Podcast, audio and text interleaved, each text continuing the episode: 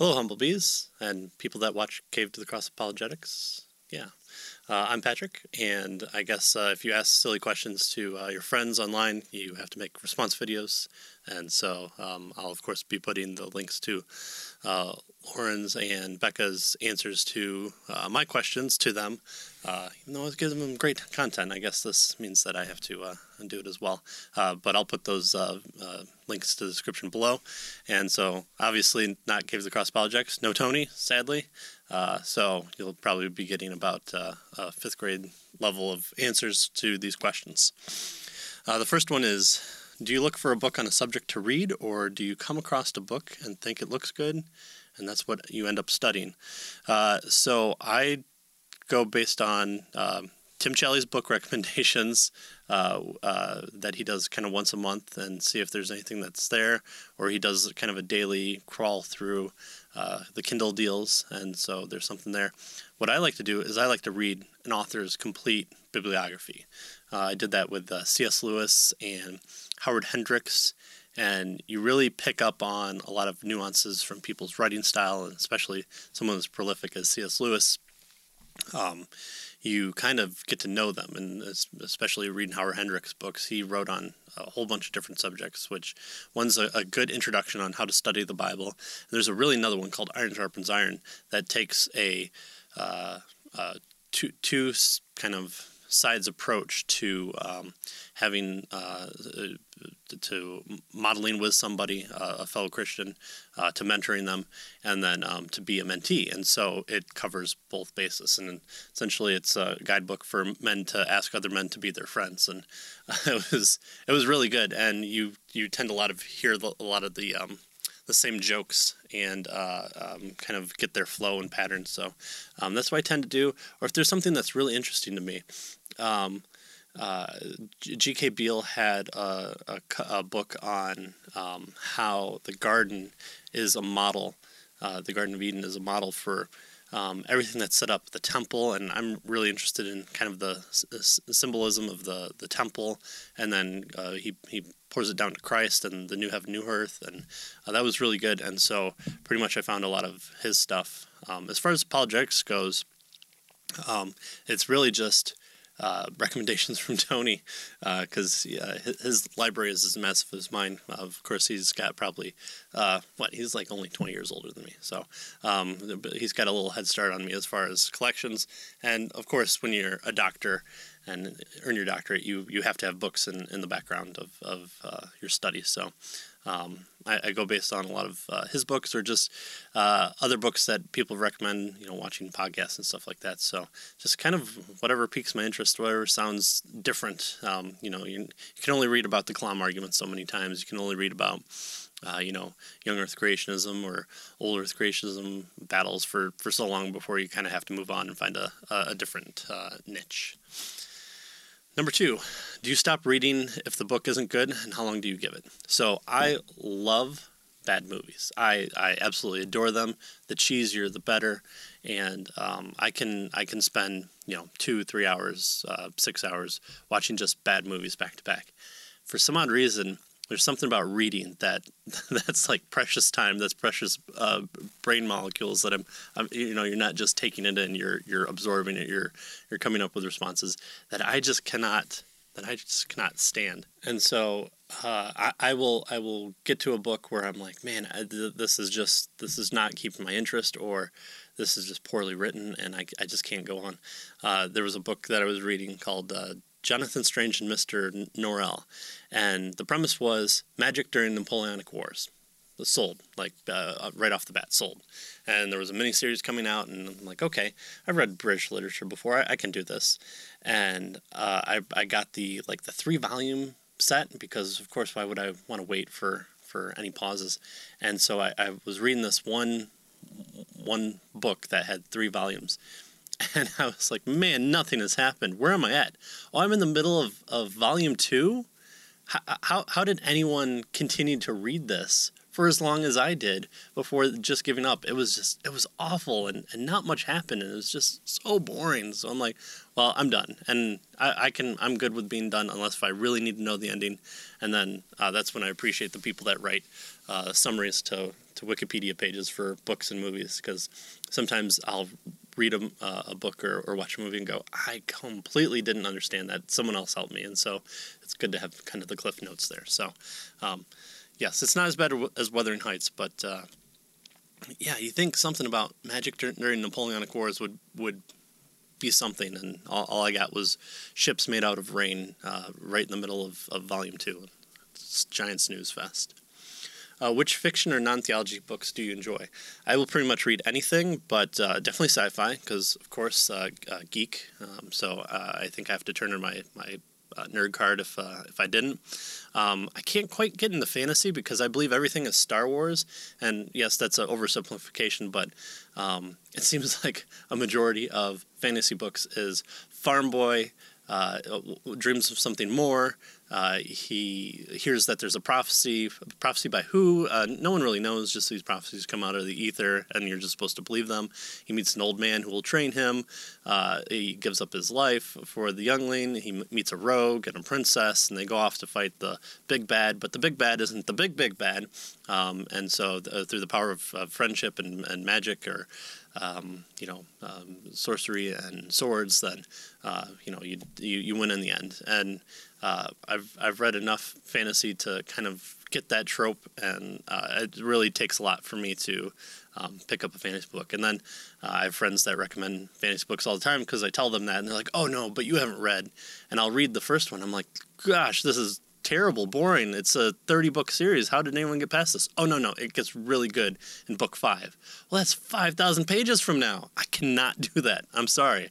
I've got other things to read. But yes, uh, sci fi, um, uh, uh, you know, uh, war, uh, books on leadership, in, not, not just like, uh, oh, here's how to lead, but um, just leaders in general. Um, space, space exploration. I'm really reading a really good book right now or listening to it because I do audiobook because um, you got to cheat when you when you're trying to read 52 books in a year. And uh, audiobooks is fine, right? Uh, it's about uh, it's called "The Man Who Knew the Way to the Moon," about the the guy who pretty much uh, pushed for uh, the, the, the way that the lunar excursion module um, made it to the to the moon surface, and, and instead of building a single stage rocket, and um, that's really interesting, and it's part of um, um, the space history that I didn't know about. So um, I, I would recommend that that uh, book or uh, on Audible. So, uh, yes, I, I, get into a lot of trouble with, with Audible daily deals, daily deals in general. Tim Challies and Audible um, really haven't uh, helped my bank account too much. Um, let's see. Has your outlook on communion changed since coming from your background to saving faith? Uh, dramatically, or is it a matter of, uh, from not saved to saved? Uh, man, who wrote these questions? They could have done a lot better and taken much more time. Um, so my uh, view of communion has changed a lot, although I feel it is still deficient. And um, you know, coming from a reform perspective, I, I still feel like I run into Christianese a lot, where someone tells me, "Well, it's a means of grace," and I I, I don't I don't get that. Like it, like I understand what it's kind of trying to convey, and and I just I I've I don't feel like there's a satisfactory answer. So I, I, I need a good book to to kind of develop the history for me. Um, and and um, I, I feel like I'm I'm deficient in it, and um, I feel like that in a, in a lot of areas too. But that's neither here nor there. But I, I definitely have taken it more seriously, especially as I've gotten um, further along in my sanctification process, and um, I, I, view it as something that um, clearly the the um, early fathers and the early church viewed as important. Um, I mean, there, there's a reason that uh, it continued to try and go towards this, you know, kind of transubstantiation, and then reformers definitely reformed it um, to, to to go back to kind of what it was. Although, um, you know, whether or not uh, you know you have the the accidents or the elements, and then uh, you know if, if it's just a a uh, memorial. Um, so I, I definitely uh, and and part of being a, a, deacon, I volunteered to handing out the elements, and so I view that as even more of a, a uh, an important role uh, of understanding uh, why communion is important to us. And so, yeah, I'm, I'm curious to, to learn from different uh, perspectives, and I, I definitely feel like uh, that's something I should concentrate uh, my studies on. Uh, when witnessing to a person, is there some point where you draw a line and says, "At this point, I'm casting pearls before swine," and you stop? Doesn't matter about close relationships for strangers on the internet. Uh, so I view uh, uh, strangers as being easier to to witness to than than family members, um, and of course, strangers on the internet is easiest of all. Um, although I'm more apt to uh, to give up after someone says, uh, you know.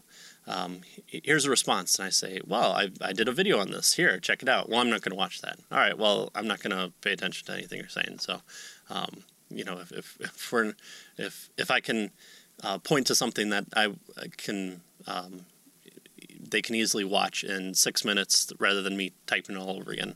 Um, obviously, we're not we're not having a, a dialogue, and uh, you know, I've informed them of what uh, the gospel of grace is, and um, I feel my conscience is clear unless if there's something about the the nagging from the Holy Spirit. Um, so uh, the, the, way that my life has kind of turned out, um, I can owe it to being. Uh, um, responsive to the Spirit. So there, there was at a point where uh, I didn't have a, a, really decent job, and I was working with a guy that I knew before, and I really didn't want to talk to him or interact with him, and so. Uh, I just felt, you know, you feel the spirit just going, well, you know, you're going to have to talk to him. I'm like, no, I don't want to. I don't want to. I'm going to spend all eight hours of the shift with him, and I'm not going to talk to him because he's just that annoying and, you know, that that terrible. Um, and so, of course, uh, you know, you either give in or you face repercussions uh, later. And so I was like, all right, fine, I'll, I'll talk to him. And we had a really good uh, conversation, presented the gospel to him. And he told me about um, uh, uh, a, a, job opening um, through the process for a conversation that I eventually applied for and got. And that's how um, I was able to afford marrying my wife and um, uh, continued on to, to getting where I'm at today because um, I listened to the Spirit and, and knew that He needed um, to, to hear the gospel. And yeah, not everyone's not, there's there's nobody that's outside the gospel of that needs to hear the gospel of grace. Everyone needs to hear about it. And uh, kind of like communion, uh, we are the conduits uh, through which um, um God communicates His message to. Um, that there's there's the uh, the, there's the means of grace by which uh, we can take part, and that's the great thing about about witnessing is that um, God doesn't just uh, do everything on his own uh, for his own glory, which he definitely could. He doesn't need us for anything, but that uh, by entering into a relationship, he calls us sons and daughters of, of him, and then we um, we uh, present the gospels uh, to other people in, in that uh, in that relationship. Um, so yeah, at what point uh, do you draw the line? Um, pretty much to where we're kind of spinning in circles, and as long as I've gotten the gospel out, you know, call it a good day, and um, uh, yeah, uh, just do it in love and gentleness and kindness, like uh, Peter told us to. So um, that's where I'd that's where I'd figure out. Uh, who wrote the book of Hebrews? Wrong answers only. Well, uh, I was watching Joe Rogan podcast, and uh, it seems like everything's uh, uh, Constantine's fault. So Constantine clearly wrote the book of Hebrews. Uh, he definitely wanted the the the Jews who claimed to be Christian to not go back to the temple. Um, um, you know, before it was burned down, and so clearly Constantine he, he had a choice of all these books of, of, of Hebrews from different ones, and he he, he chose it out of the uh, the six that were available to him. So that's clearly the right answer. It's definitely not Luke writing one of Paul's sermons. That's definitely not not the answer. Uh, what's your uh, uh, ultimate favorite toy growing up at any point in your childhood? So my favorite toy was He-Man and the Masters of the Universe with Castle Grayskull. It was like this giant thing. You know, if you're four foot, um, that um, was a whole big Castle Grayskull. And the weird thing about Castle Grayskull is that uh, it was controlled by He-Man and and um, the the good people, but it's called Castle Grayskull. Isn't that weird? Like that that shouldn't be something. That should be something that Skeletor goes into. But Skeletor had his throne in there, and um, that was kind of one of the first movies that my dad ever took me to. Um, so uh, I watched that uh, every day uh, after lunch, after nap time. And so uh, when I got that, that was like the best toy ever, and had a lot of good play dates uh, uh, with that toy. Um, when will you sh- show the real video of eating pineapple pizza? I'm, I would like to know, Lauren. that's that was clearly like you you weren't about ready to, to throw up on, on camera. That was a play because you, you're you're you're sin nature caused you to fall, and you clearly enjoyed it so much that you were like, "Well, my pride is, is keeping me from from devouring this," and you just just turn the camera, and your entire family, your your your entire family was attempting to uh, keep you away because you were ravenous towards the the pineapple on the pizza. So I'm just waiting for that video because I know it exists. Um, Becca has told me that she has seen it, so uh, two witnesses. There you go.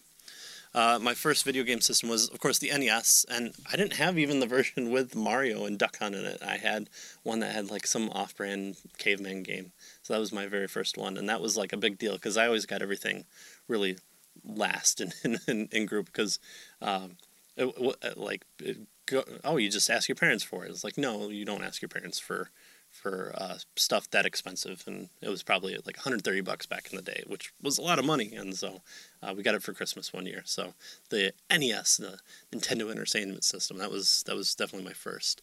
Uh, and of course, how objectively cute is uh, are my children? Two plus two equals four.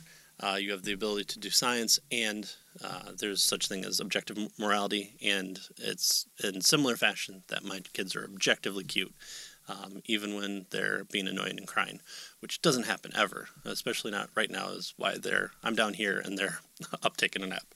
So uh, those are my uh, uh, responses to I guess my questions. So um, you're welcome for for uh, my content. So hopefully uh, this has been something to you, and you can um, you can check out uh, the Tulips and Honey podcast, and then also if you want to enjoy them and uh, head over to a nice little book club, Cave of the Cross Apologetics. CaveoftheCross.com is where you can go for our content, and we're going to be starting a new book up here um, in two weeks. So hopefully uh, that's something that uh, you enjoy, and thank you for uh, watching.